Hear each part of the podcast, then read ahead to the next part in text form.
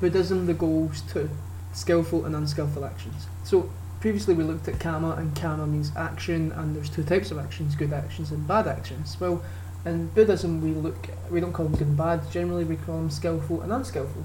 Um, so what I want to cover here is the definitions of each of them and basically how you how you do them.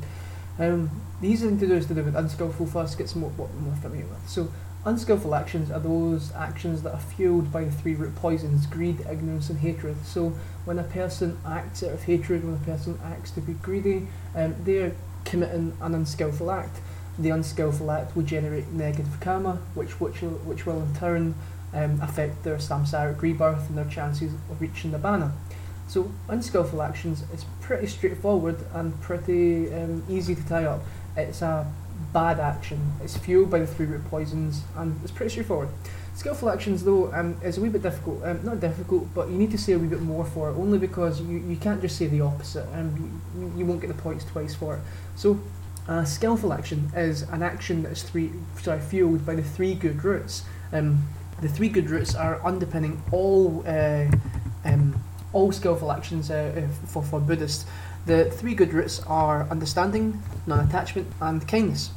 These almost counteract the three poisons. If you think about it, um, the the opposite of ignorance is understanding. Ignorance not knowing something, understanding knowing something.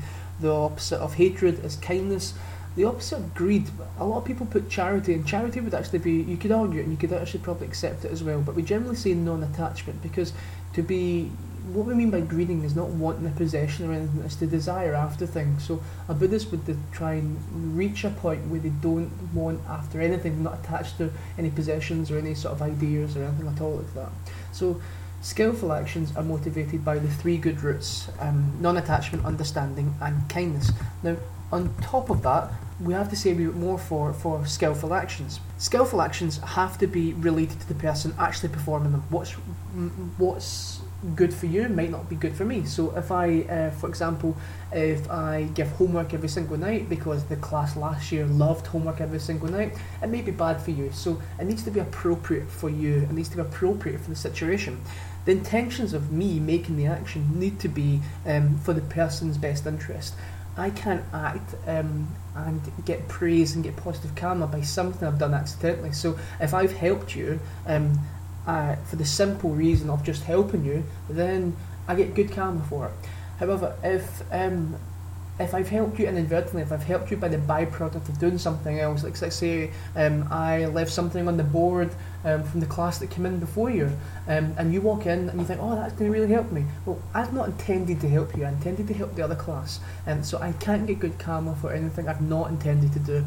And the last one is that and uh, it's the action that needs to give positive consequences. Um, so negative consequences will generate negative karma, but positive consequences will generate positive karma. So just to kind of recap, because there's quite a lot there.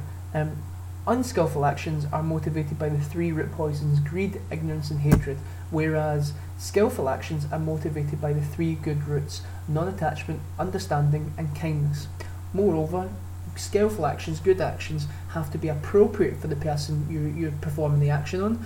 Uh, your intentions have to be in the right place. You have to be thinking of the person, and you have to be aware or making sure that you're aware of the consequences of, of what you're actually doing. Um, yeah, so that if you if you if you do a good act, then you, you did it intentionally. Uh, sorry, you, you did it with the consequences in mind.